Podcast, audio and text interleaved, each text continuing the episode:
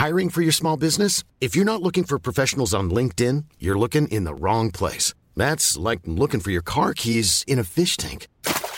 LinkedIn helps you hire professionals you can't find anywhere else, even those who aren't actively searching for a new job but might be open to the perfect role. In a given month, over 70% of LinkedIn users don't even visit other leading job sites. So start looking in the right place. With LinkedIn, you can hire professionals like a professional. Post your free job on linkedin.com slash people today.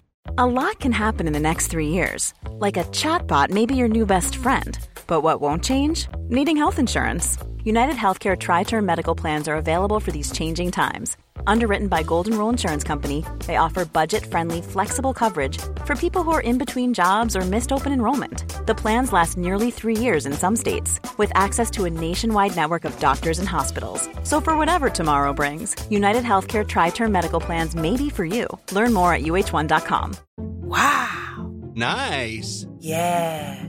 What you're hearing are the sounds of people everywhere putting on Bombas socks, underwear, and t-shirts made from absurdly soft materials that feel like plush clouds. Yeah, that plush. And the best part? For every item you purchase, Bombas donates another to someone facing homelessness. Bombas. Big comfort for everyone. Go to bombas.com slash ACAST and use code ACAST for 20% off your first purchase. That's bombas.com slash ACAST. Code ACAST.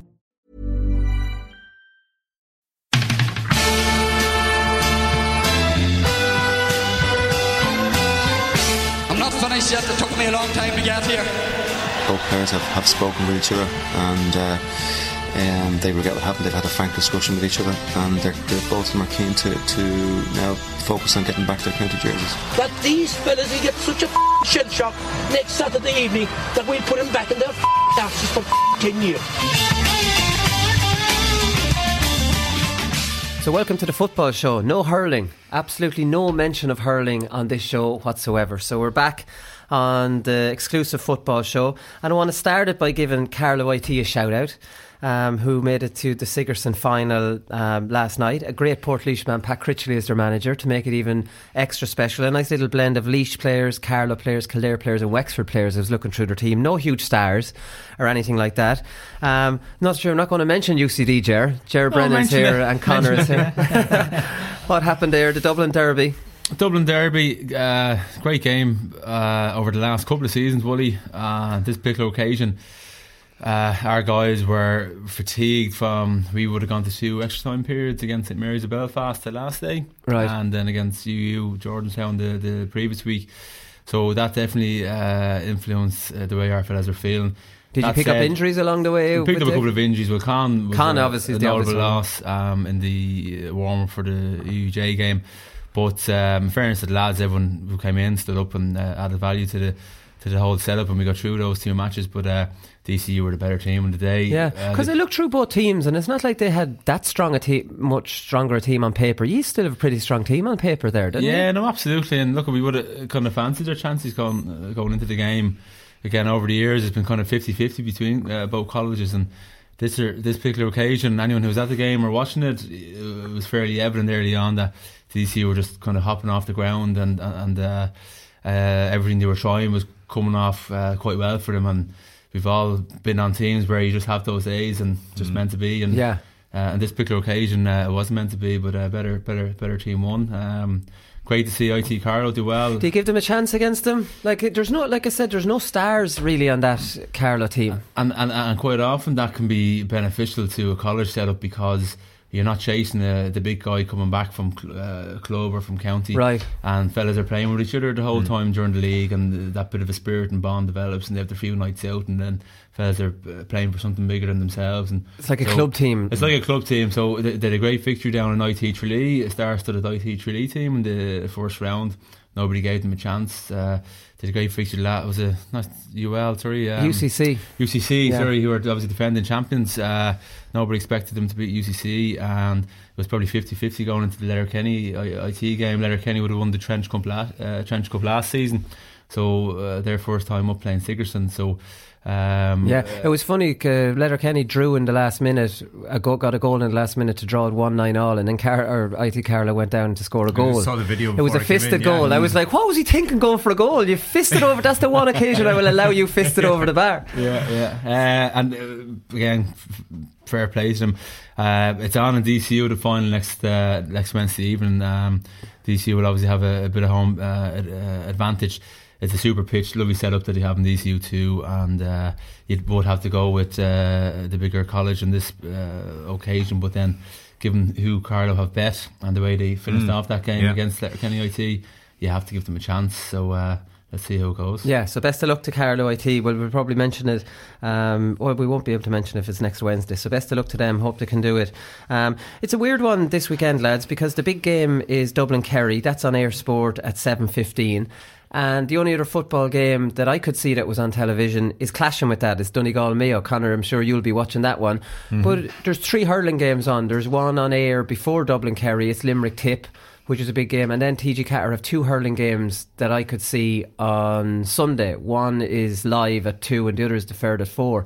And I was thinking, the hurling league is a dead duck. It's unimportant. Like it's almost like a warm up competition, and the the the Gaelic Football League this year, it's dog eat dog, lads. This is tier two on the horizon. So for Division two teams, which Laois is part of, it's squeaky bum time, and Division three teams is squeaky bum time. So, and we know the Division four teams take it very, very seriously, always in the league.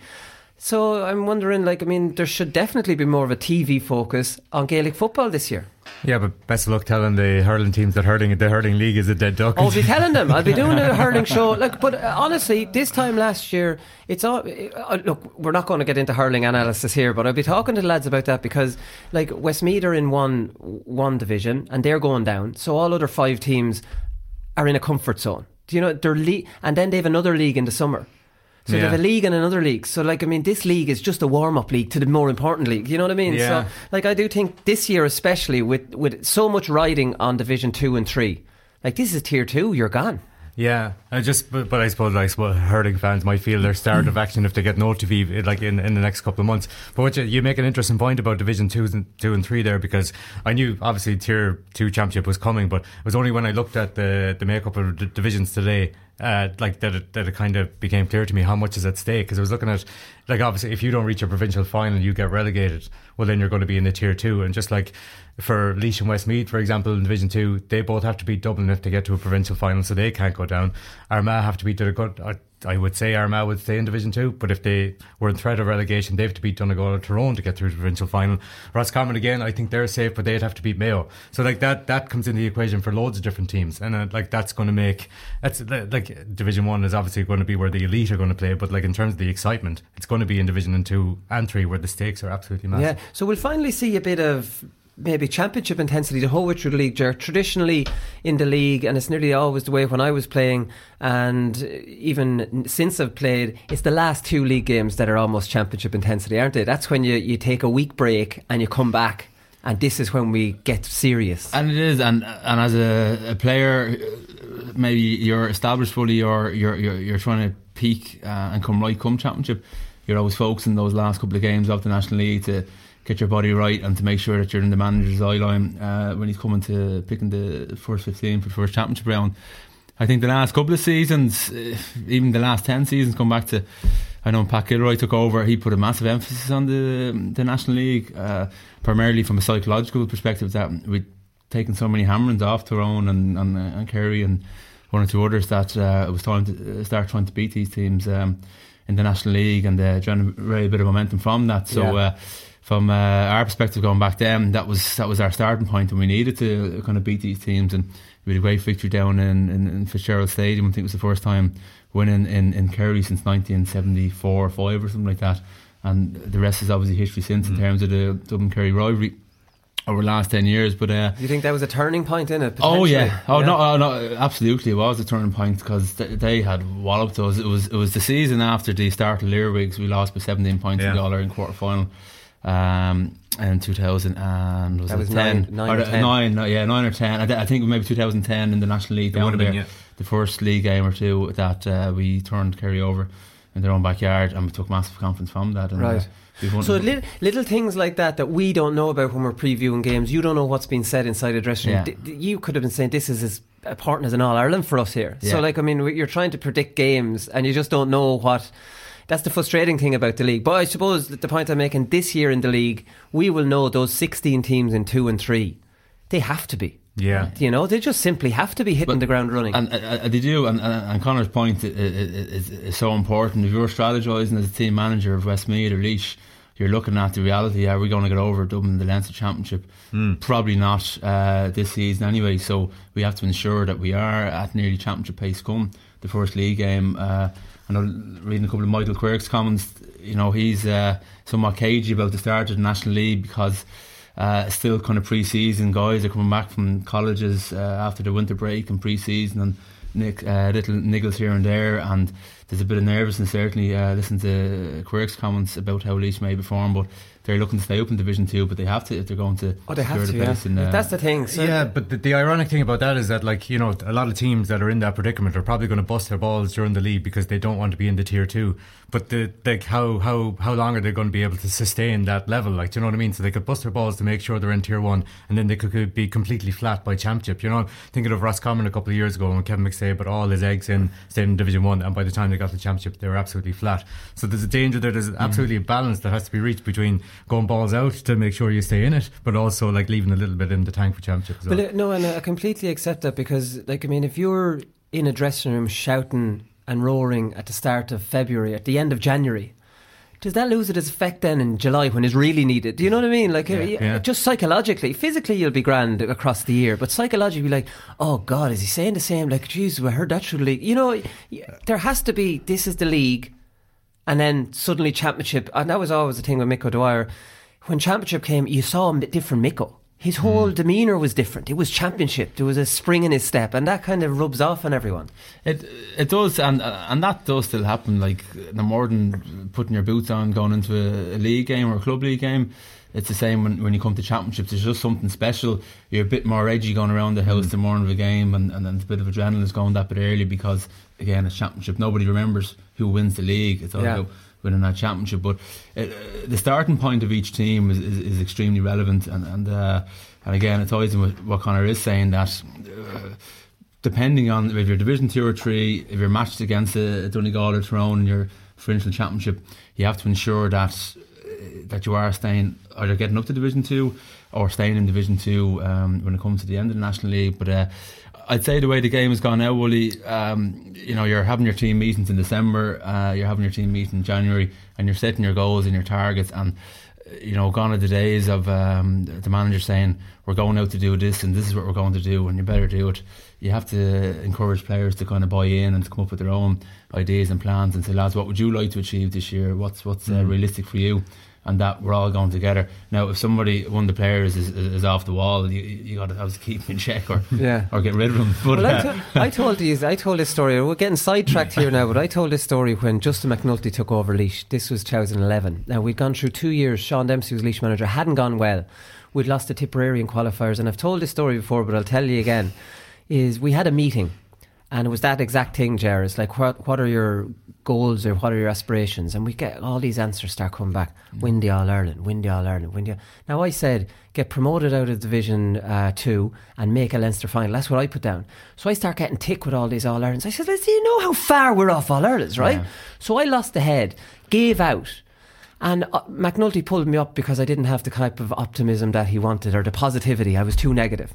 And Well, I was like, oh, I'm not sure this panel's for me now. Was there anyone else as realistic as you? Uh, no, I just I just gave out, and nobody really backed that up. Now, uh, was I wrong for saying we should should we be shooting for the stars or should you have realistic aims? it's it's it's it's how you package uh, it. So I, I I would certainly be uh, seeing from your hymn sheet there. One has to be realistic. Uh, everyone would love to win an All Ireland if you're from Leitrim or New York or London or wherever. No disrespect to Leitrim or the other uh, teams I mentioned, but they're not going to win an All Ireland. But it'd be great to win one. So I'm a player. I'm in the dressing room in Division Two or Division Three or Four team. What would I like to improve on myself as a player, uh, individually, as a technical, tactical? Do I want to improve my weak side or tackling? Um, and then as a team, we are in Division Three or we are in Division Two. It is a realistic and a smart goal to uh, stay in this division or, or get promoted. And if we get a good run the championship, that's an added bonus, and that'll be a successful year. Yeah. And then we'll review next Mm. year. But if you if you're reaching for the stars, um, it's it's it's it's airy fairy stuff, and then it becomes. The manager's message then becomes somewhat unauthentic or um, Yeah, has yeah. less credibility Yeah. It's not genuine, yeah. it's not genuine. While while he would like to win an All Ireland with Laois, I'm sure McNulty would love to win an All Ireland with Laois based on where you were there and then. It wasn't going to happen anytime soon. Yeah. It was realistic to get to a Leinster final and get promoted in the league. That was Just the more way you realistic. said it, Willie. I'd say. Maybe, Yeah. maybe it was It's the how- way I said how- it. it's was it's given it's out. how I was packaged given. I was yeah. given out because I was getting frustrated. Now we Yeah. were decent in 2011, and it's, it's just coming off the back of such two bad years. I was thinking this is s- silly stuff.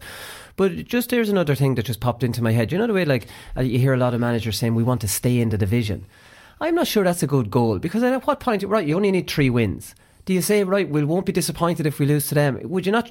I know every team will try to win every game. I just think it's the wrong message to send. Would it not be we want to finish as far up the league as possible?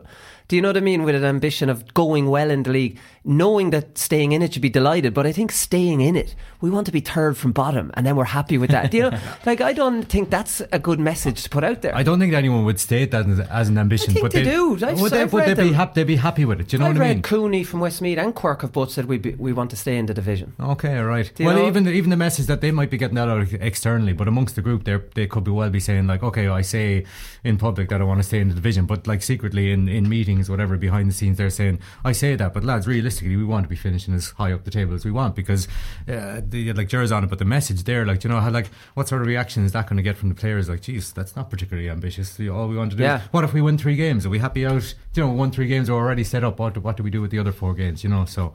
Um, I, I- I think it's I think it might be different messaging that they're giving to the public and maybe behind the scenes, but that just that's just me speculating, I suppose. Uh, Oscar Wilde, I think, said it's better to travel with hope than to arrive. And a lot of these teams will probably have to go game by game.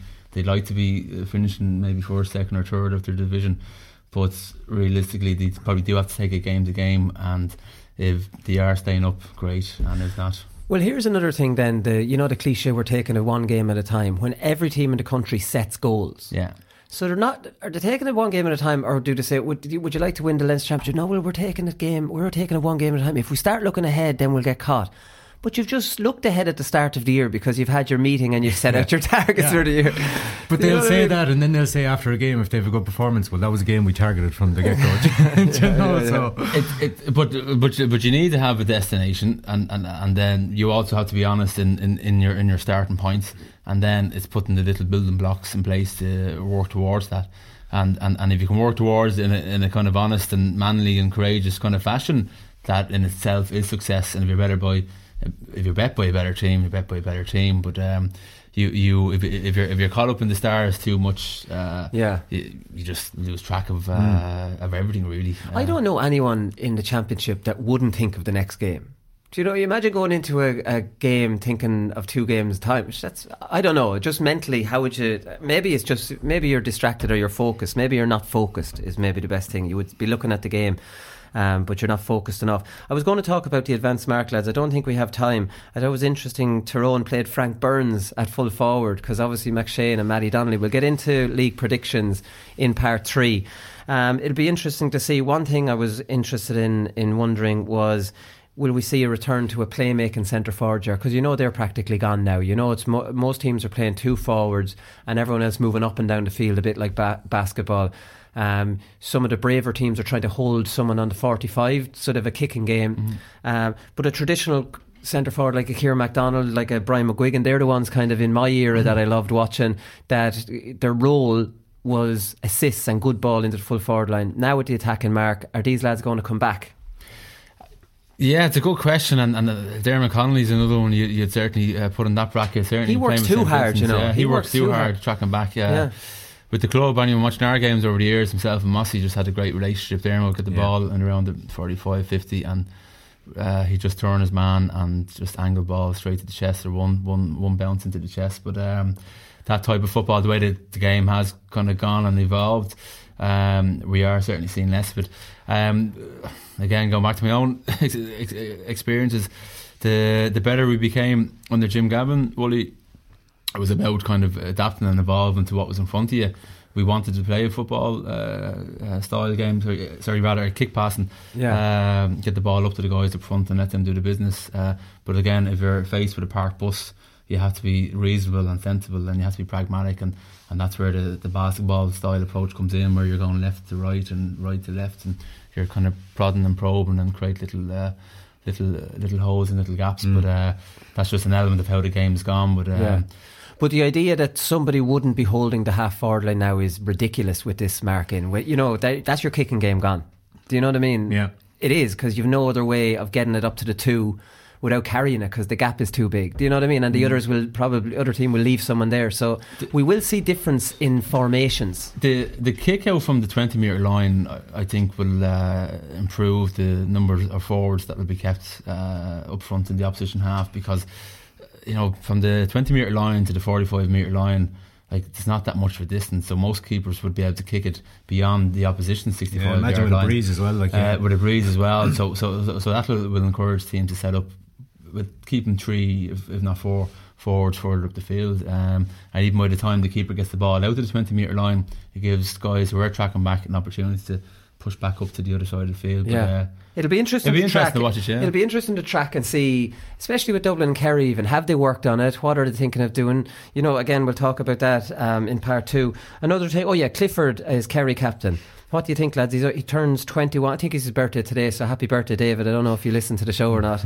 um, but, you know, it- there's a look of a Michael Murphy type of appointment here, you know, an un- unbelievable player. Um, doesn't seem to take too much pressure on his shoulders, seems to have a very relaxed, uh, you know, attitude about the game. And obviously with the very old-fashioned method of picking a captain in Kerry, where he's pretty much the only one. Yeah. Do you know what I mean? That was that was you know in line for this. That's guaranteed off East Kerry to start, even though they're such a good team. They don't have guaranteed starters. I don't think outside Yeah. of outside of Clifford. I still don't necessarily agree with that method of picking a captain. Yeah, it's but desperate. Like, It's yeah, desperate but like Clifford, Clifford would be. He mightn't have been the first choice if, you if you could have picked anyone from Kerry. But he's still a like to me, he's still a natural leader, not in the old old fashioned way of you know banging. I I doubt David Clifford is going to be banging the dressing room door down or you know. You don't know, you, see. Well, yeah. he's he's, a, he- he's not shy and he's a good talker, so maybe he is a talker in the dressing room. even if he isn't, if, if David Clifford hasn't been vocal before now, like Peter Keane isn't going to be expecting David Clifford to suddenly make loads of speeches before a game or anything like that. The way David Clifford is going to lead, and he has done to date, is that like David Clifford never hides, he never shies away. He's going to be the guy that gets out when when Kerry are in difficulty. He's going to be the man demanding the ball. Yeah. you know, and, and like if if he was to ever feel pressure, you know, to, to the need to maybe speak up in the dressing room, I imagine the likes of David Moran and Tommy Walsh, the older lads, would say, "Listen, you don't worry about that. If there's something to be said, we can say it. You just concentrate on doing what you've been doing already." Because I just, and I'm sure Peter Keane is well aware of that, even though the process has lended itself to picking David Clifford as captain, but doesn't want to go putting any extra responsibility on David Clifford that's already there. Probably not. So- He was quoted this week and he says, I've been captain before. He was captain with the Minors um, one of the years, I think in 2017. He says, I've been captain before and there's not a whole pile involved in it, to be honest. well, there so, you go. well, there you go. See, that's captain of a Minors. And it got me kind of thinking a bit, Jerry. I know you've captained your club that. I've captained Portlaoise as well. I took it very seriously. I didn't think it was there's not a whole pile in it. I kind of went Jesus because the reasons I was given for being picked captain were good reasons. They they told me that when my attitude is off, a training session doesn't go well. When my attitude's on, you know, or I'm I'm up for it, I'm going for it. There's more of a, a spark about training, and lads react to me. And I, I wasn't just like you're captain. Whose turn is it? It was like I'm picking you as captain because of these reasons, and I felt great responsibility from that then and i my levels of training went through the roof my leadership all those things and i mm. took it seriously i was almost like a mini manager like i mean lads didn't want to cross me too much or didn't want to but i was still their friend but I, I don't know. I, I just think in the GAA, a lot of it is a little bit like David's kind of attitude. No, he's young now. But it's like, right, well, sometimes it's shared around. Who hasn't done it yet? And it's not like, give the.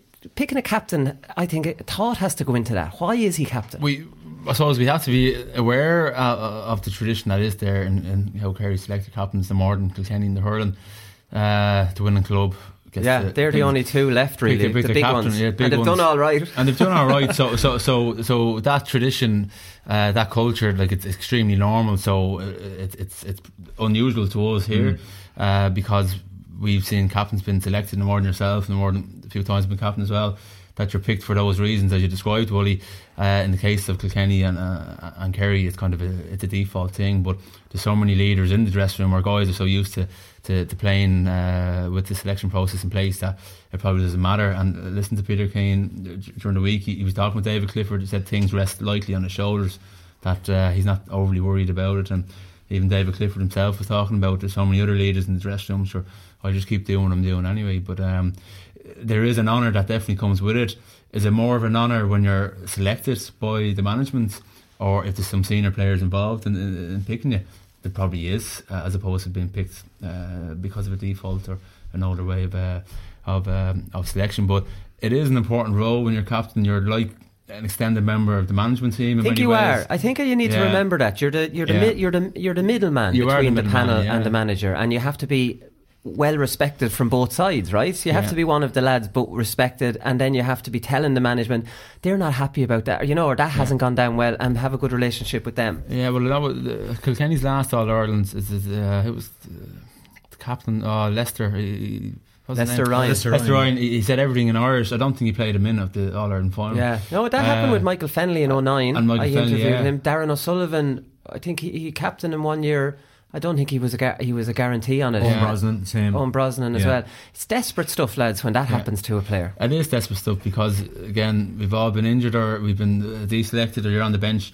You don't really feel part of it unless you're playing, and, and, and that's being honest. So so so you you want to be on the pitch doing contributing in some way or form. So uh, to be captain now, Clifford's obviously going to be playing in the, uh, for Kerry for as long as he wants and as long as he's injury free.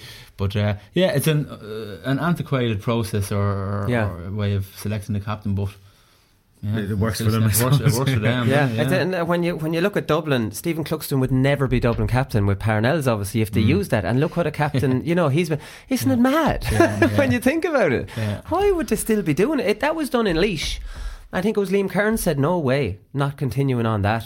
Like I, I was captain, I was nominated as captain of Laois the year I was captain of Portlaoise because we won the Leinster club, and I didn't get on with Mick at all. Mm. And Portlaoise put me forward, which is fair enough. And Portlaoise captain, it would have been wrong if I didn't. And I ended up going travelling, didn't go with Laois. I was like, how could I be captain with Micko when we don't get on? Yeah. And I was like, I could never f- fill the role I did with Portlaoise with him because he wouldn't give me any responsibility. Micko would just have a captain as a captain, and do you know, mm. Micko was the boss. Pretty, you know, pretty much. He wouldn't have. He wouldn't have picked a captain for the reasons the Portlaoise man, you know, management. Did. And another thing is, I wouldn't have had the clout in with Laois that I did with Portlaoise. So if I wanted to go in telling the lads, you know, I would be told, "Here, Wooly, come on now. What, what, what's changed who with you, buddy? yeah, here, go back to messing down the back of the bus or whatever." But like, you know, I, I do think the, I think often it's seen too simplistically in GAA, and you look at rugby, you look at cricket. All these different sports, you know, treat captains a lot more seriously than they do in GAA. You do, and uh, reading a couple of the rugby book, books and listening to Rory Best and uh, former captains, uh, you are given a, a level of respect. You are taking leadership in training sessions. Um, if the previous captain is still involved in the team, it's not for the previous captain to talk just before the, the squad go onto the field. It, it, it's for whoever's been selected and uh, been asked to do it. And uh, I suppose in the case of uh, again of, of, of Kerry in this case, some of the older guys who are maybe uh, what would you call it more uh, obvious captains in, in in the sense that we're talking about in terms of picking a, a natural leader. Yeah. I'm sure they'll feed into David Clifford quietly and they train and the lead up the games and they leave it to Clifford then to say a couple of words in the dressing room or, or, or that beforehand. There's probably But, some sort of leadership group as well with the you There know, is a the lot of senior things. players. And I'm not sure if I agree with leadership groups because Liam Kearns started leadership groups and there was six, maybe six lads.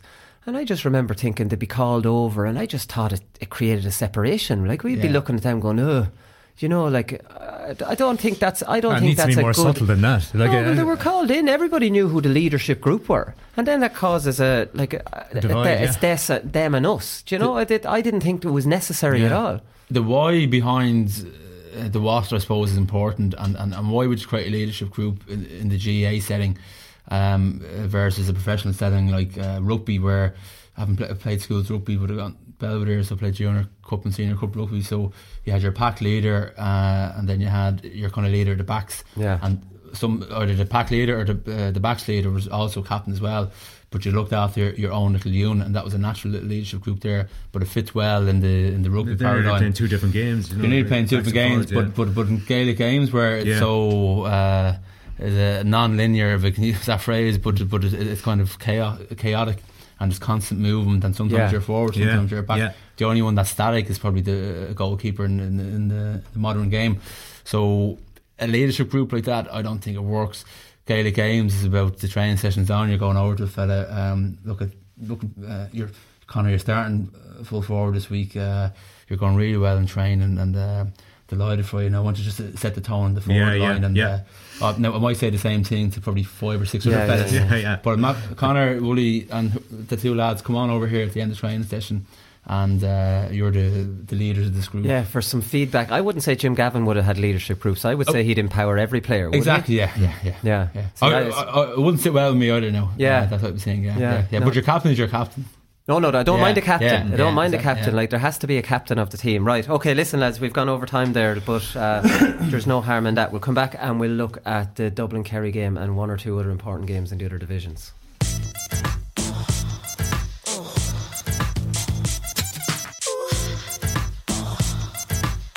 Come here, I want you to talk us through the goal you scored in the county final after 15 seconds. I want you to tell me when you had goal on your mind. Yeah, you've probably had a few 15 seconds experiences yourself. Willie. uh, Break me off, show me what you got, cause I don't want no one minute man.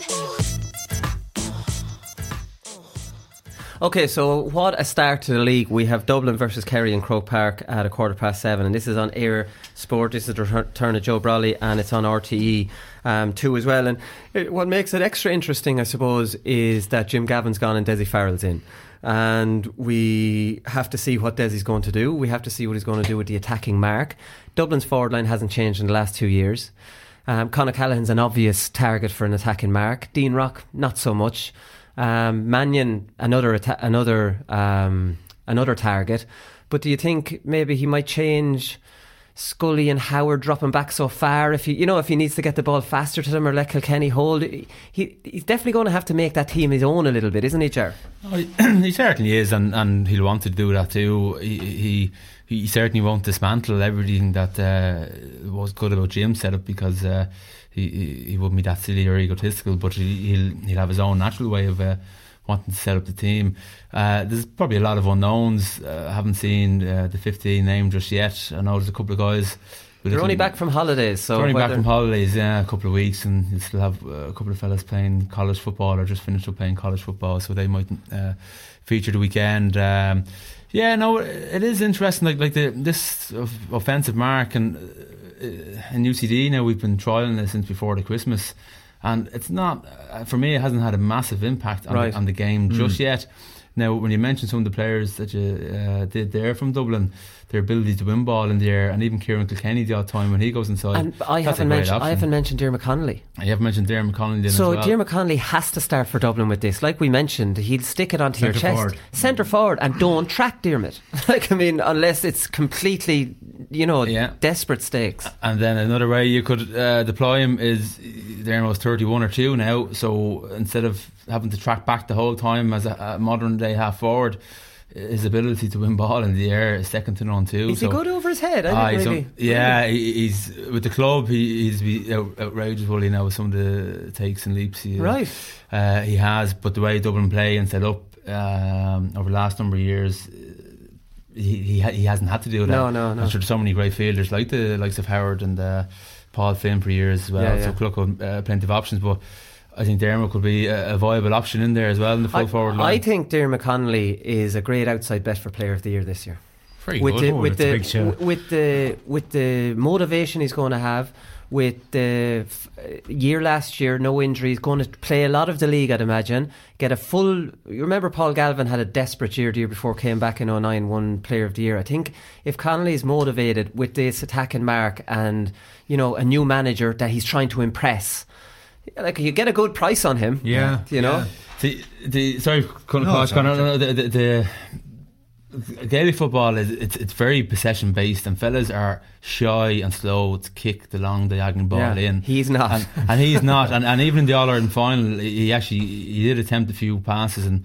Um, Got credit for one he probably didn't mean. Yeah, to Ciarán Kilkenny that time. yeah. Uh, I, I know we, we had this debate. We weren't sure. right, I didn't do that show. I thought he meant that. Yeah. He, he Just did, the trajectory of it was a bit. He did have a bit of a nightmare in that final. I thought. Like I mean, he kicked two brilliant passes, right? But a lot of, geez, he was he looked nervous and he wasn't he giving the ball away an awful lot. And, and, and, and regardless of how talented you are, when you're out of the game, even for a couple of months, it takes uh, three, four, five Ah, matches Yeah, yeah. to get the game sharpness back. And, Yeah. and, and you can be fit as you want in terms of the heart rate monitor and doing the sprints and the times and the bleep test. But again, we all know you got to be playing matches just to Yeah. get your eye. And the, and the Tyrone game that he did play was no preparation for Kerry because he was just Hanging around sauntering the around, middle. yeah, hanging Yeah. around the middle. It's interesting you mentioned him on the inside though, because like you, Willie, just because of his ability to kick passes, I would have thought that he was an ideal for around eleven. But also, like if he's receiving the ball just inside the forty-five as well, who who else would you want shooting from from that distance? The- Well, yeah, well, yeah, but he's going to his starting run is going to be from the forty-five. He's going to make runs maybe ten meters in the field, and he's Yeah. going to turn and hit because he needs to be outside the forty-five, obviously, to be given in those pings. Yeah. I can't see Mannion or Con changing that full forward line. They're sensational ball winners for different, diff, in different ways. Mannion's pace and Con's bloody burliness and a bit of Just strength. any ball, yeah. Do you know, like I see Connolly, Con, and Connolly, Con, and Mannion having a great understanding with this attacking mark. I, I just I'm I, I'm gonna so show my cards here. I, I just don't see it influencing uh, Gaelic football as, as much as we think. Right. Not this year maybe, but, not uh, this year. yeah. And you you will have to actively strategize in terms of how you want to set up your forward Why play. wouldn't they do that though? I know you don't have, you wouldn't have time in in, In- in, in- in DC colleges, or UCD uh, and colleges, but why would a manager not go? I'm going to get a head start on everyone else here, and I'm going to strategize for this. I'm going to. It's going to be nearly a generational thing. I think. Wooly. I think kids will have to get used to playing it yeah, yeah. from an underage. Like like like. Uh, I'm I, I'm you're playing centre forward. Uh, are you going to all of a sudden? oh, I'm past the 45. I'm just going to ramble back here 10, 15 meters in case the ball does come in. So get the mark yeah. inside. Players uh, don't think like that. I think the only time the, the, the, the markings of the field come into play, Wooly, is when you're near the sideline or the end line or the small square. Yeah. I, I just don't think it's ingrained uh, in us to, to, to be able to adapt. Now, a, a couple of training sessions we, we would have had, we were putting uh, a couple of cones across the 45 metre line just to make it more visual for, for players to think about maybe hanging inside to receive the mark. Yeah. But it just didn't happen. So I, I would say receiving the mark inside the 45 line is just going to be so unusual for players you wouldn't stop. Yeah. It's just so unusual. Maybe if you catch it closer to goal and you realise there's there's a sweeper there or someone else, you might go while it's in the air. I might mark. You might actually Yeah. decide before the ball comes in. I might mark one here. But I I do think I know there's a lot of worry out there about it becoming like Aussie rules, but I cannot see a fella on the run just inside the 45 taking a mark. But aren't there different rules between just inside the 45 and then in a large par- parallelogram? I think, as in like so. The, the the what became clear about the mark this week is that when the receiver, whoever receives the mark, has time to either take four steps or the length that it's going to you know take them to do a solo. So like to me, They that- can't be tackled in yeah, that time. Yeah, to me that just Yeah. seemed ridiculously unfair in the defender because they've already won the ball. In, if, if it was a forward to win the ball in front of the defender, because I know the defender can play in the mark as well, but that they have to start, they can't tackle them, and then they have to give them the opportunity to take them on. Then they realise, oh, I'm not going to take them on. That's very messy. the free anyway. It's very messy. Close to, very- close to goal. If you have to allow the player to take the four steps before getting a tackle I, in, that's, why I think it might shocking. be different in the large parallelogram. But in the large me- parallelogram, you Yeah. can tackle straight You away. can tackle He straight away. claim But mark. to me, this is just adding more and more confusion. Like to me, like you should, the player should, it should be on the player to make the decision straight away. To me, just if you're taking the mark, you know, put up your hand or whatever. and stop. Yeah, it's And like stop. rugby. Like I Yeah. mean, that's Yeah. not rocket science. How rugby call it? They call it while it's in the air, like they're calling it. Yeah. You know. Yeah. The- Um, or they'll shout, or they'll mark the minute you catch it, and you're not moving any further. Yeah. The mark, the mark that they used in the National League last year, I would have rather that stay in That's inside that- the, the twenty meter line. Yeah, and, and, and, and, and, and, and what you said is perfectly accurate. That I'm getting catching a ball inside the twenty meter line. I'm, I'm stopping. I'm taking a kick. Yeah. yeah. Why uh, wouldn't you? Unless there's Why- an obvious goal on, but that's Unless it. an obvious goal on, and, and it's far easier for the officials to police then as well. But just going back there to what, what you said about like teams strategizing, the reason they didn't strategize for that last year is because they knew it wasn't going to come in the No, championship. no, anyway. no. So I think it might be a little bit different. It's this year. absolutely brain dead how they're bringing all this about. Yeah. No, it, it, it brain dead to bring it out to the 45 and then throw all these diff, outside the 45 is different than inside And the, the thir- ah, conditions lads. in, yeah. That's crazy. just Christ almighty. To, to And the then- best of my knowledge, the uh, inter-county referees weren't consulted on the new rules. Um, they're now being told what they are, but they weren't consulted by the hierarchy. I know, yeah, and then like I, I was just listening to Stephen Rochford did an interview with the um, Mayo News podcast, and he was saying that they had an intercounty referee out to explain the various rules of the mark. That's the first time I had, I know it was in the media this week, but that was the first time I had heard about the different rules for outside the uh, outside the large parallelogram and inside the large parallelogram. No, it is. Uh, well, it's it's definitely a weird one. Uh, MDMA might be on the way out. You'd imagine, just based on his club form this year, and he's 33. He's done everything in the game. You know, you'd imagine maybe. Uh, Dublin might need a midfielder to go along with Fenton because I think James McCarthy will probably need to be moved back into defence because he's the only one with a bit of physical presence really in that Dublin backline. And like if we're being honest, Philly McMahon came on to mark Tommy Walsh. You'd imagine Kerry will start be starting Tommy Walsh now. You know, Dublin probably do need a bit more physicality in their in their defence with, certainly- the, with the mark in mind. Yeah, and again, Michael Darragh, and he's a, he's another viable option to, to stick in uh, on the edge of the square uh, if you were chasing the game for a couple of marks.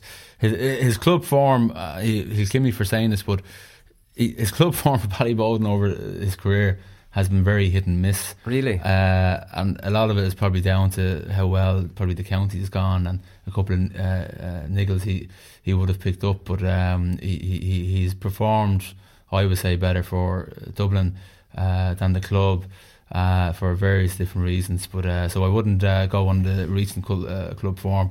I think he was kind of frustrating a lot of the games, but he, he is 33, but he has a great engine. He, he actually does a lot of yoga, funny enough. Uh, if anyone does yoga and wellness, but uh, we're setting up a new group here with the lads. But, uh, We're we could all- get- we we're all him- passionate about the subject. we could get him to come in and do a class with us, yeah. Um, but uh, like uh, Mick is extremely like he, he is 33 in, in, in age, but but you know he's the body of a 25, 26 year old. Really, because I thought like it's not like he's so all action and he gets a lot of injuries. I would have thought the opposite that he might have a lot of mileage on it at this stage. He definitely has a definitely has a lot of mileage on it, but he just minds himself so well. Right. he, he, he is that dedicated, and I haven't talked to him. I haven't talked talked to him recently, but again, it comes down to what does he want to do himself. Yeah, yeah. Yeah. But uh, Daisy certainly wouldn't be. Uh, opening the door, the door to any of these fellas, like you know, he'd be looking to take the best of uh, what's left from them, but also to bring on some of the younger guys that Daisy will be trying to. Uh, Well, that's the thing. Conor. McHugh, he, lo- he well, he's the same clubman as Conor McHugh, and we know the ability he has. So we could see him getting in. I just don't see where these lads go to fit in. That Dublin forward line, uh, for me, only has room for Connolly to come in.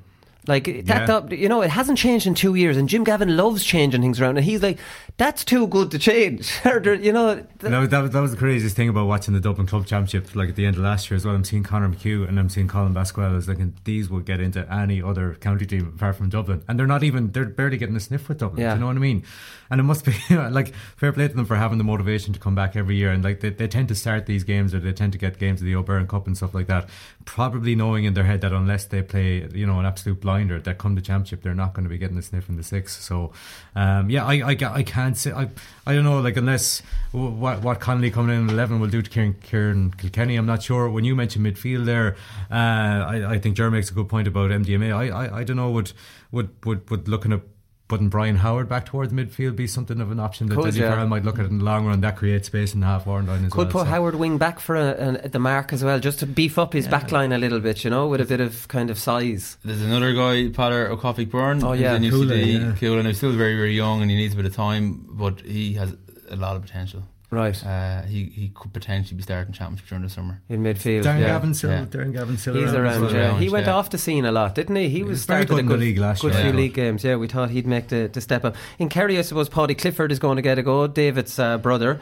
Interesting to see. It's it's a weird one with Kerry as well because they have uh, Sean O'Shea, Clifford, Geaney, and Stephen O'Brien. And none of them are being changed. So Kerry only have room for two, and it's about balance with Kerry. You know, th- those are four forwards, and they won't move. They'll try not to come back out of their own half. Um, then, well, maybe Sean O'Shea drops a bit too deep at times, so maybe he'll be given a more told to stay a little bit further up with the mark, you know, in Yeah. the, on the way as well. Then you have two places left. You know, like I mean, who's going to get them? You know, Diarmuid O'Connor came in, Adrian Spillane uh, played there. Darren Moynihan, Gavin White. Gavin White for me is a wing back, not a wing forward. Don't mess with him. Put him wing back and let him attack and give him an extra dyna- you know dynamic to their to their f- to defence. But there's two kind of forward places potentially up for grabs. Uh, two both Spillanes uh, would have a have a case. But like I mean, Tommy Walsh then with the attack and mark is he a guarantee? Is Tommy Walsh and David Clifford play inside on their own, and does Sean O'Shea and, and uh, Stephen O'Brien hold the forty? Do you know, is that your makeup of Kerry's forward with the advanced mark? I, I think the legal b- b- might be a lot different from the championship in that, that regard because come to the towards the end of the championship last year, Tommy Walsh was a live option to bring on, you know, from the bench, and it worked for Kerry to the extent that he had done so well coming on that we were wondering would he start for He has to start with the mark. Well, lads. that, well he that's has the thing. to. That's that, that's what he's, I'm thinking He's now. marking those. Like he's marking those. They're guaranteed points. Well, especially like, like you're you're talking about the Dublin full back line as well, especially against Dublin this weekend, and seeing what Tommy Walsh has done to them before, I would be very surprised if he doesn't start in the full forward line Amazed. against Dublin this weekend. Amazed. I, I'm gonna put my hand out to be slapped, and maybe you're, you're both gonna slap it next Thursday. But I, I just, I just don't see the mark having as big of an impact on the game at the moment. But that's just But if Tommy Walsh caught three balls in a half or two balls in each half, that's four marks. And it's not beyond the bounds of possibility for two diagonals to go into Tommy Walsh. Not, No. not changing your game plan massively. You're sending in two diagonals when they're on. And that's four Yeah. points Tommy Walsh could could potentially, or three of the four, say. You So- know, like, I mean, it, th- for, for, a, for a player like that, I think it's a no brainer for me. If I can draw uh, somewhat of a comparison between, say, Dean Rock a couple of years ago and, and, and Tommy Walsh, Dean Rock has been our top scorer for the last five seasons. Uh, Dean would have been uh, criticised about his general play, gameplay, and that he needs to develop that and he needs to kick, kick, kick a couple of scores Yeah. in in, uh, in general play uh, and be, be more involved that way, as opposed to just being accurate uh, with a kick. For me, Tommy Walsh, watching how he moves since he's come back from uh, the AFL, I don't excuse me. I don't think he's the player that he was before he went out. He's definitely improved over the last couple of seasons, but um, I, I, I just don't think he's the player he was when he uh, when he went out. And I think you need to be doing more in general play uh, than what he is currently offered. Um, down in Austin Stack Park in the league, uh, got a bit heated all right with Dublin and Kerry last year. Uh, he was quite effective when there's a few marks went into him. I don't know was it was it maybe David Byrne was under pressure that night trying to mark. him. I think James McCarthy went He back went and back picked him up on him, then, yeah. yeah.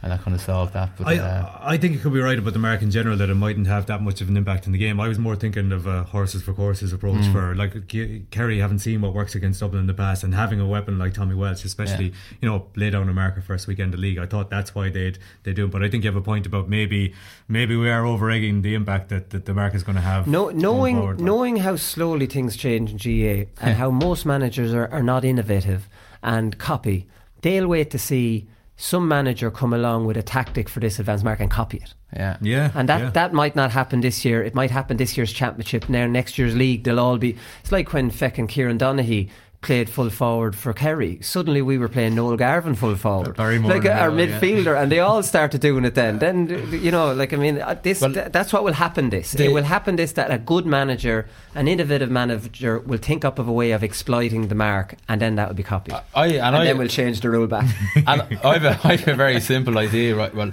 and and, and, and it's based on how many uh, of diagonal balls into the edge of the square are caught cleanly, right? Not that many are caught. The ball is broken down. Um, Donaghy was the exception, and, and and Walsh before he went to the AFL. The ball is broken down, and you'd have a gooch or someone looping around, uh, banana run, pop ball over the bar. So that we'll still see that, right? But if uh, you're playing a packed defence, um, you're moving the ball from left to right, and the ball is um, you're in possession outside the 45 yard line. You're looking for a 30 yard punt pass into the chest, where the forward starts maybe on the edge of the large rectangle and makes a direct run, and it's a straight punt pass straight to the chest, and he's catching and he's marking the ball on the edge of the uh, on the edge of the arc.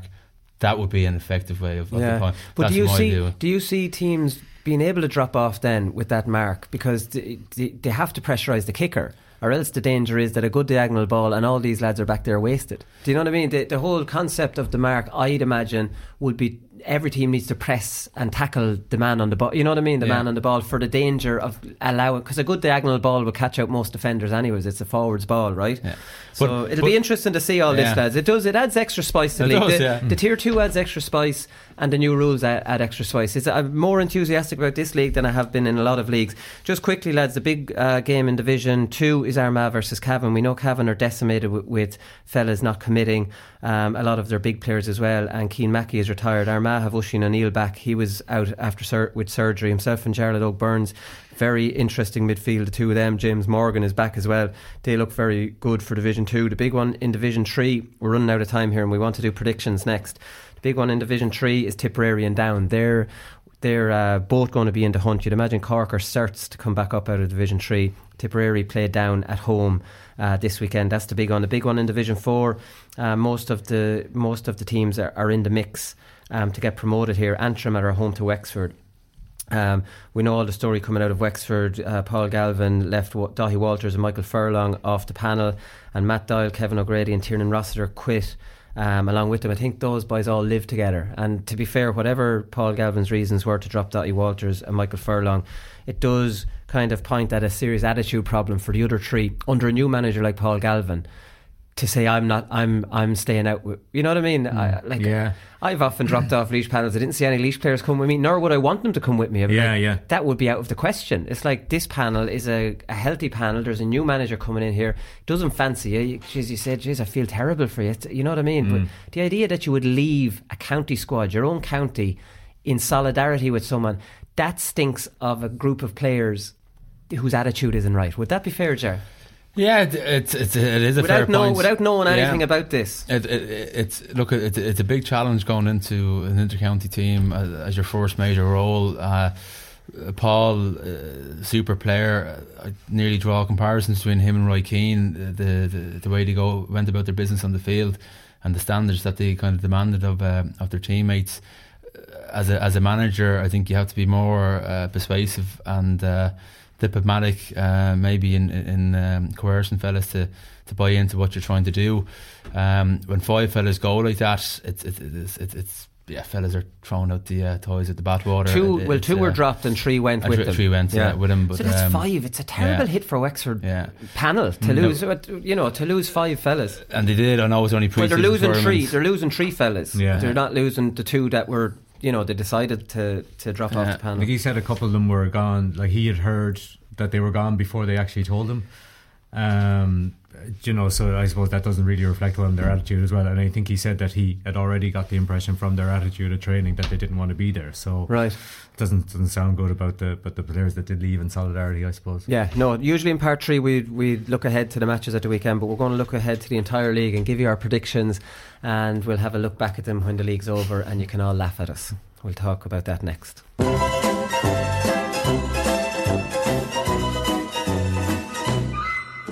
Is the little dink fist pass from a crowded area into that D we're talking about where Bernard I've talked to Bernard about Bernard's very patient but this little dink ball you know the one in a crowded area where it's a fist pass the weight is taken out hits the ground and it bounces into a fella's chest and there's consternation then in around the D and in around that area watch for this in the semis and the final do you know the one I'm talking about that little fisted ball that's just bounced in a, in a crowded area but it gets to the, the yeah, body you, you have said it three times. it's in around it but you're looking at me you're looking out at of me a with- crowded area, is it? you're looking at me with such a confused, a confused head in you. It was like I was talking about you trying to get a point in coppers or something there in a crowded area. Yeah, watch for it. All right, league predictions. Uh, so we're going to start with Division One. Um, let's see who we think is going to be in the final here. So I have gone with um, league final between Kerry and Galway, um, and I have relegation Meath and Monaghan. So I don't know about you boys. I'll give you my reasons for that. I think Kerry are going to try and build on last year. I think they're going. To, this is all about who takes it seriously and who doesn't. I've wrote off Tyrone with the two lads being out. Um, I'm. I don't think Monaghan and Meath, obvious for obvious reasons. Donegal have been are decimated with injuries. They're Odhrán Mac Niallais obviously hasn't committed. Oisin Gallen is gone. Jason McGee is out. Stephen McMenamin is out. Paddy McBrearty's in the US. So other than that, I would be thinking Donegal will have a good league because I think they're at the trajectory where they'll take the league seriously. Um, I think Tyrone, obviously, for those reasons. I think um, Galway. I have a big, big soft spot for Galway, Jared. I don't know if you've listened to the show, but I've, I've, I've. Uh, I- think they have a huge amount of potential. I think Pádraic Joyce could get it out of them. Again, I think they'll target the league. Again, they have Shane Walsh, Damien Comer, Marine Burke, Michael Daly as their four forwards that will probably stay up there. Anthony Finnerty, interesting to see him there, or uh, Anthony Finnerty's son Robert. Um, he's playing corner forward. They have a new goalkeeper, which is absolutely vital. I said at the end of last year, if if Galway don't come back with a new goalkeeper next year, forget about it. So Connor Gleeson, be interesting to see um, what he's like. We mentioned Eamon Brannigan, uh, McDade, and Heaney are playing in the backs. A lot more attacking. I think they'll start pressing teams very high up the field, and I think when you have teams which will continue to just play two forwards up and have no kicking game, pressing them, you get a lot of joy because they have to move it out with the hands. They can't catch your players out of position. So I just I, I think that the I think that the kick that the new management will give Galway. And I think Dublin, because they're only back from holidays and because Jim Gavin could handle that, I don't think Dessie, I don't know if Dessie will handle it as well. And I think uh, obviously there's a target on Dublin's back. I see Dublin having a similar league to last year, maybe not getting to the final. Um, Kerry and Galway for me. So, and oh, league champions Kerry. Uh, right, follow that. Um, I'm going to go for Dublin and Galway. I get what you say about Dublin, but I just think I think last year was the first year, and I don't know how many years that they weren't in the final. Uh, I think that Dessie will be keen to make an impression, uh, and I think that the squad is big enough to handle, you know, lads coming back from holiday and various injuries and stuff like that. Um, I think Galway as well for all the reasons you mentioned there. I think uh, they'll get the new manager boost under Pádraic Joyce. Um, as much as I don't particularly want to see Galway well to do uh, to do well in Connacht, I'm very interested to see how they play in the league because I think they're going to be way different from how they were under uh, under Kevin Walsh uh, playing under Pádraic Joyce. And I just think some of the other teams, just to mention Mayo, uh, I think they're in a far different situation than they were this time last year. I mean, a lot of their a lot of Mayo senior players played right throughout the league. Mayo got an early burst. They beat Tyrone. Yeah. They beat. They got a couple of good results good results early. Then ended up beating Kerry and kind of nearly fluked their way to a league final. And then then ended up obviously in a position to win it. But I think Mayo don't need the league this no, year. No, they don't. No, as the, I think this is something that Mayo fans say a lot of the time. But I think as long as we maintain our Division One status and we've gone close enough the last few years, I think we'll be happy. So, uh, like you, I, I, I just think the the yo-yo effect for, for teams coming up between Division One and Two, I think that'll happen me this year. I don't know if they the the quality just to stay up. And I think Monaghan, given everything last year, they just seem to be on a downward trajectory. They'll have the new bound, the new manager bounce as well with Banty, but I just I just think they might struggle as well. So I wouldn't rule Mayo out of that relegation thing. I'm not- I could see Mayo. I could see Mayo. They've the four Yeah. debut. They have four debutants. In fairness to Galway, Mayo, and Cork, they've all picked their team for Yeah. the league already. I love that. At least just something to go on. But the four debutants, I thought it was interesting. They've Colm Boyle as a cornerback. I'm saying this now. You play an attacking player a cornerback now because every team plays with two full for, two in the full forward line. Let him follow him out and give them something to think Mm. about. I think Johnny Heaney with Galway. Who else do we have? We had a couple more Uh, examples. oh, we had last week, Different, yeah. well, obviously Philly McMahon and you know these fellas with Dublin. When you're playing a two-man full forward line, what's the point in playing a traditional cornerback that's not going to hurt them? Send them out. I'd play a corner Yeah. forward cornerback is what I would do. The only thing I'll say about Colm Boyle is that so he's playing four and Pádraig O'Hora is playing five. So a lot of people outside Mayo might They'll know switch. about Pádraig O'Hora. He actually he got a got to run the team, uh, very brief run the team in, in Stephen Rochford's first year, but he's actually been one of the best. Uh, club players in Mayo for the last few years, and he's like he's like Colm Boyle's spirit animal. He's very tenacious. He, he actually went. I think he took a year off, did a bit of MMA for a while.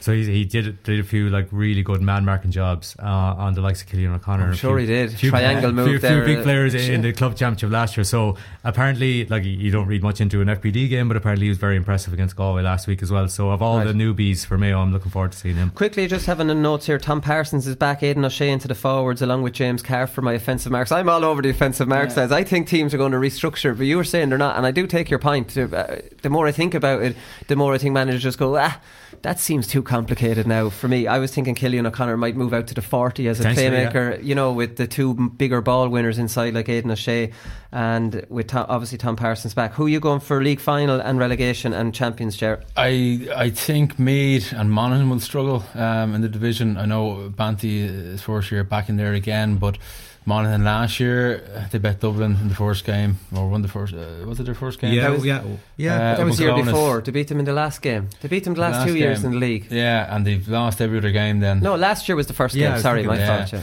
So, so I think they're I think they're going to struggle. I think they're that group is on a downward trajectory. Look at the team. Uh, they're Malone. Fair play to them still playing, but they've a lot of older guys there who haven't uh, trialed and uh, and tested and have given given everything uh, to the cause. So. Maybe Banty's going to set up differently, um, more defensively. I don't know, but I think they'll struggle. Um, Meath coming up, uh, Andy McEntee will have them extremely fit, and they're a tough team. Do they have the quality and experience just yet? I don't know. Probably not. see them going The only thing in Meath's favour is that first. This this cha- this league is going to be a championship for them, Hmm. whereas it's not going to be a championship for any of the other teams. Do you know what I mean? I can see Meath picking up a win or two. I can see them going down, but I can see them, you know, maybe beating a Donegal, you know, or They've got something. Mayo early enough. Beating a Mayo, yeah. Yeah, so. Uh, well, your, your your point about Kevin McStay earlier on, uh, where Roscommon put an awful lot of work into staying up in Division One, and they were knackered come Championship, and then they were Yeah. brutal in Yeah, yeah, Championship, yeah. and then the the league forms were forgotten about. But uh, Andy McEntee will obviously want to keep the guys uh, in that division because when you're competing against the better players, you learn and you and you develop better.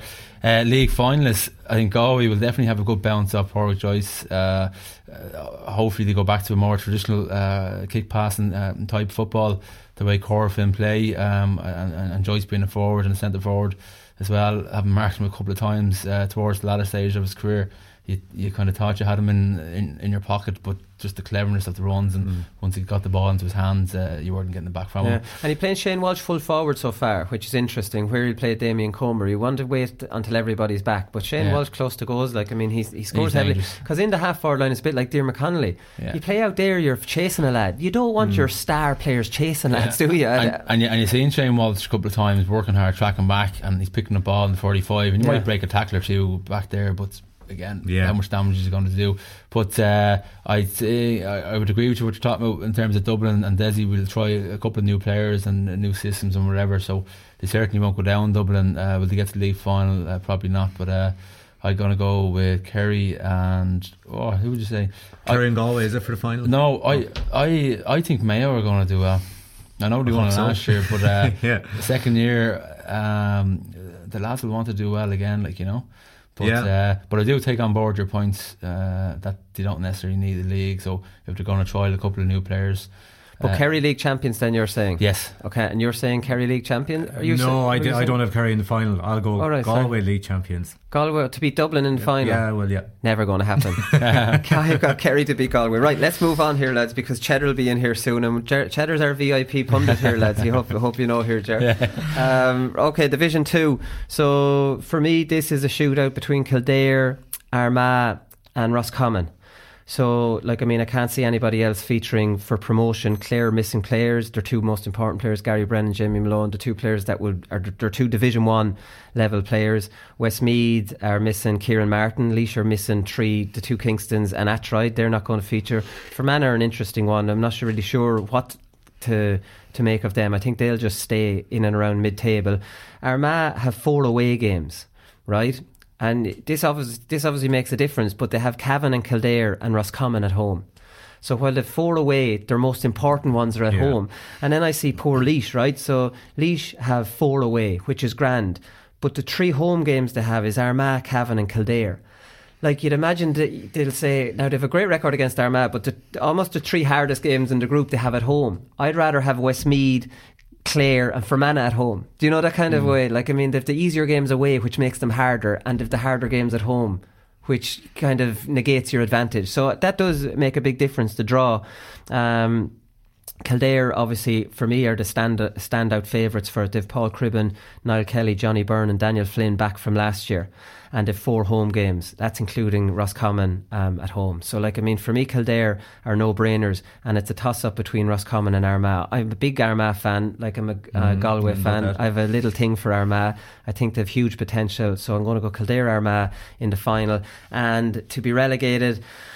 Unfortunate, I think Clare are going to do enough to survive. Clare, it was funny, everybody's talking about Clare being missing players and everything, and Colm Collins's not talking like that at all. He says it's not all doom and gloom. Pearse Lillis is back, Kieran Russell didn't play against Meath last year, Keelan Sexton is back, and Dear McCoughlin was only coming back after a serious injury. So, like, while their two star players are gone, they've four solid. Keelan Sexton, Pearse Lillis were guaranteed starters um, the few years before last year. So, I think Clare will do enough to stay up.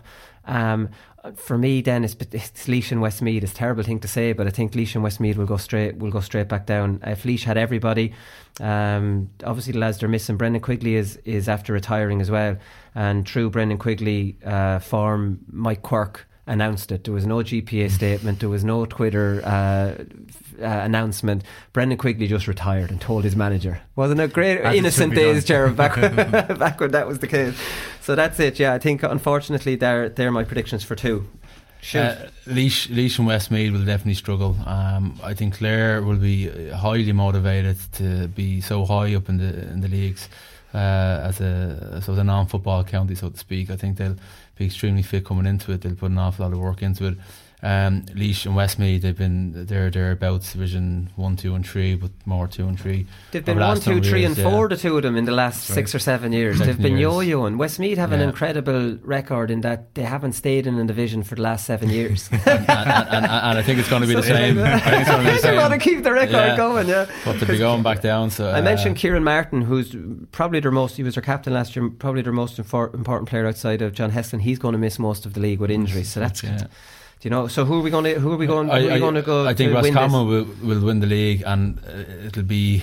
I think if it's Armagh will probably take it there. Um, I, I like some of the new players uh, that are. I've seen Jarlath Óg Burns play colleges, and uh, Ryan O'Neill, uh, very talented. And Jamie Clarke's back this year too. Jamie too. Clarke's back He didn't as play well. with Crossmaglen, but he's back for Armagh. So that's back a, for Armagh. you know, he's Stephen a, Campbell. They've a great team, Mm, Armagh. You know. team, yeah. So um, Armagh, Kildare, sorry, Armagh and Roscommon in a, in a league final with Roscommon to win. Okay. Roscommon, Kildare, final, Laois and Westmeath to go down. I fear for Cavan actually, just with all the players they've Cavan lost. could. Cavan could be in trouble with Yeah. Mackie gone, with Dara McVeety, Killian Clarke, Dara Moynihan. Lads, they're Conor their Rahal. four best players. Yeah. Another, oh yeah, Conor him, Rahal as uh, him well. Rahal think- as well, the wing yeah. back. Yeah, you're right. So, like, I mean, I wouldn't rule Cavan completely out of the, the, the drop as well. If if anyone's to get, it'll be between Laois, Westmeath, Cavan, and Clare. I'd imagine to to potentially go down. Anyways, we'll go to Division Three, lads, because this is very very easy for league champions here. This has to be Cork. I, yeah. How did I miss Keane O'Neill being brought into their backroom team? When did this happen? right, Over yeah, Christmas yeah. when I was not looking at any GAA news and taking a break. It must have been. I didn't know this. So he's He brought has these new goggles he's going to bring in. For the occlusion goggles, yeah, yeah. Hope he doesn't lose the run of himself down there and start getting them in. Maybe when he's number two. So they've the Nemo lads back in, but I don't think they're available for this weekend. This is the bad news. Brian Hurley's going to be out for three games. Mark Collins, they have their team picked as well. Um, Mark Collins isn't. Um, isn't picked. They've two, four of the under twenty one players from last year starting. Paul Ring in the backs, Brian Hartnett um, in midfield or wing forward. He's a midfielder. Um, Damien Gordon and Cathail O'Mahony, who were corner forward and full forward under under twenties when they beat Dublin. Sean Powter is back, corner back, attacking corner back. They're all doing it, lads. This is the new trend. You play an attacking corner. There's now Jack McCaffrey will be- start playing number four. so you have Ciarán Sheehan is starting full forward as well. So like I mean, they have an incredible you know, selection of players, and they always have, but especially now when you've Powter and Sheehan back, and then you've those four under 20s that are coming on the back of the good successful year they had last year. Cork are- and on, with Keane O'Neill, say what you want about Keane. He, like he's not doesn't lack confidence, but he's a good record, and for Cork he will improve them massively. Yeah, you, look, you'd have to fancy Cork to, to win uh, and get promotion back up to Division 2. Uh, surprisingly, when Cork, again, the Munster final last year, reverted back to the way we would associate uh, Cork play football, Yeah. attacking style, put a high press on. Uh, they're much more suited to that. I think uh, any Cork team that is uh, over overly tactical, I, I think fellas get lost. Um, look at the under 20s last year. It was just all out attack, put the press on the kick out, and let's just Yeah. have a go here. We tried to get the plus one at the back, uh, but let's just have a go and play football. And uh, I know there's a bit more freedom at under 20 level. Well, you'd like to think there is. Uh, The, but, the players uh, took ownership of that and they yeah. responded to that. And it's another bit of proof that when players take ownership of something, they're responsible for it and it's their neck on the line. You decided, lads. Yeah, exactly. Show me what you have. If Yeah. this is what you want, that's it's a, that's a, a very important kind of tool for a manager to say, look, you tell me then. It, it, well, it, it just makes Not it- always. You don't want to look Yeah, weak, but yeah, but it makes you become authentic now. And if a player has a players have outrageous ideas, okay, let's try them for a game or two. The manager might see things differently, and if they don't work, well, then okay, your your your style hasn't worked, so we're going to try my style, so to speak. But there has to be a togetherness and a buy-in from everyone, like you know. Yeah, But, no, uh, definitely. Another bit of information about Cork is they've lost their goalkeeper Mark White, and he has a booming goalkeeper. That's a huge loss Mm. to them actually, because he's he's a in the modern game he can drive it to the far forty-five, especially with Is the he- new. is he kick injured or he's going travelling? Okay. yeah, so he's he's gone. He can he can stick it if he's kicking it from the twenty meter line. You could be hitting the far forty-five. He's Yeah. got such a big kick, so he's a big loss for me. I can't decide who's going to go up with Cork or who's going to be in the final because for all Tipperary are missing Quinlivan, Liam McGrath, Liam Casey. Down are down are missing um, for the first few league games. Caolan Mooney, Connaire Harrison, and Niall Donnelly. Come on, like I mean, if three of the most important players that they have. Um, Offaly, Longford are missing a whole load of fellas. They're missing Robbie Smith, Connor Berry, Barry McKeown, Darren Quinn, Aidan, A- Darren Quinn, Aidan McGilligan, John Keen, Keegan, and David McGivney. Now, they do have the Mullinalaghta lads back in. Of David McGivney is Mullinalaghta, um, definitely. They're out. So Longford aren't at full strength. Louder missing Andy McDonnell and one or two more. They're not at full strength. So, like, I mean, Leitrim have four away games and are missing an awful lot of players as well and shipped yeah. an awful beating to, to uh, Roscommon. Roscommon. So, for me, I can't decide. I might go with Derry. I might go I with thought the, was going to be a surprise call. I was might go with the old dog for the hard road. Um, Rory Gallagher, puke football. Let's get them up to Division Two. Let's let's get these results in the bag like he did with Fermanagh. Um, Derry, C- Conor was telling me an interesting player to look out for. Colin McGoldrick. He's Sean Leo McGoldrick's brother. He's 31. He's never played with the county. Never really wanted What- what to. a story. And Rory has coaxed him in. I can't wait to see this fella. He's meant to be. He scores heavily at club level. Are they Col- Ballinderry, no? Coleraine, I think they are. Okay. Um, and uh, he scores heavily at club level, so he'll be a very interesting one to come in with. Uh, in my head, I've never seen Colin McGoldrick, but from how Conor uh, described him to me, he's Sean Quigley. Do you know? What I mean? he's a heavy scorer. Yeah. Do you know, left and right class, but maybe might not like that winter training or whatever. Anyways, Sean um, Quigley's also gone though as well, isn't he? He's gone as well for Fermanagh, Fermanagh, yeah. He's de- he's definitely gone. I'm going to go Cork and Derry, lads, and I'm going to go Louth and Leitrim to go down. Ger. I, I go with the two guys for the finalists and for relegation. I'm just unsure. Um, I certainly fancy Fermanagh to uh, they'll be they'll be fine. You know. Fermanagh sorry, uh, not sorry, uh, Derry. Derry, sorry, yeah. uh, Derry will certainly push. Uh, they'll be negative, but they, they, they'll uh, get points on the board and they push towards the final. Uh, the other teams, uh, it's a toss up for me between a lot of them, and uh, I won't guess just now. Interesting. If Longford were full strength, I would tip them to come up. Yeah, they yeah. they did really well last year without the Mullinalaghta Mullinalaghta players. Probably ahead of Derry, but just given the missing contingent as I mentioned there, so I say Cork, and I just think teams are going to struggle against Rory Ball in in Division Three. So I th- I actually fancy them to make it and to go down Leitrim and. I, Louth, just just based on kind of the, their season went into free fall last year towards the end of the championship. I, like, and as you said, they're missing Andy McDonald, so that's not based on a lot of evidence recently, but Yeah. that, that'd be my call. Ah, look, listen, lads, they're not easy predictions when you go down the league, Yeah. down to Division Four now, lads. So it's a it's a toss up. Foxhall, Foxhall, Carlow for me to go up, even though they've lost uh, their former coach, whose name escapes me at the moment. I can't remember what his name was. Poachers, Uh, oh yeah, maybe that was it. um, they have a new. They have Stephen O'Mara who does a, a lot of uh, statistics and stuff. Jerry, you probably came across him. You know that grassroots football. He- He used to do good him, analysis yeah, pieces yeah. on the Dublin Club Football. He's their new coach. Um, so Carlow for me to go up, and again it's a toss up who could go up with him. Sligo, Sligo on a 13 game losing run. You'd imagine they should go back up, and they've lost their they've lost Niall Murphy, who's by far and away their best player. So I don't know what the, the morale like is in there. Limerick seem to be on a much better trajectory. They won the McGrath Cup. It's a big deal for them. Um, they beat Tipperary in the championship. They went away to Westmeath then and weren't disgraced. That was a close game up until Westmeath won it by six in the end. I think they could potentially go up. Davy Byrne uh, or Davy Burke's, Wicklow have a lot of lads missing as well. Conor McGrainer, Theo Smith, Patrick O'Connor.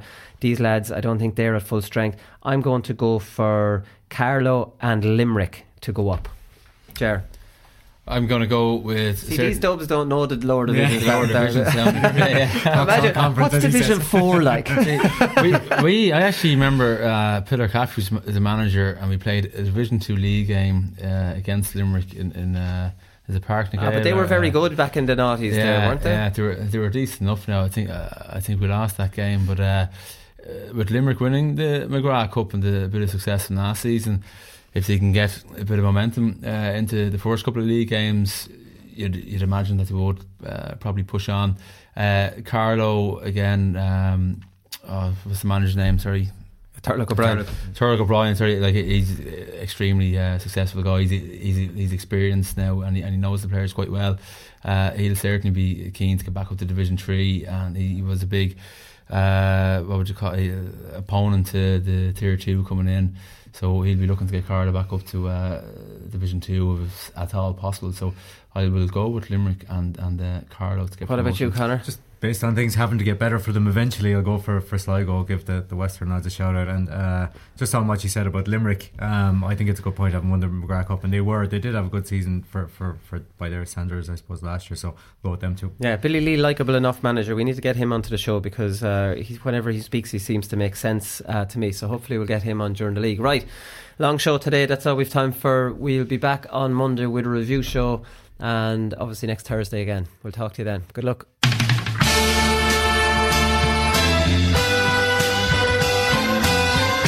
I'm not finished yet. It took me a long time to get here. Both players have, have spoken with each other and uh, um, they regret what happened. They've had a frank discussion with each other and they're, they're both of them are keen to, to now focus on getting back their county jerseys. That these fellas will get such a shell shock next Saturday evening that we'll put them back in their asses for 10 years.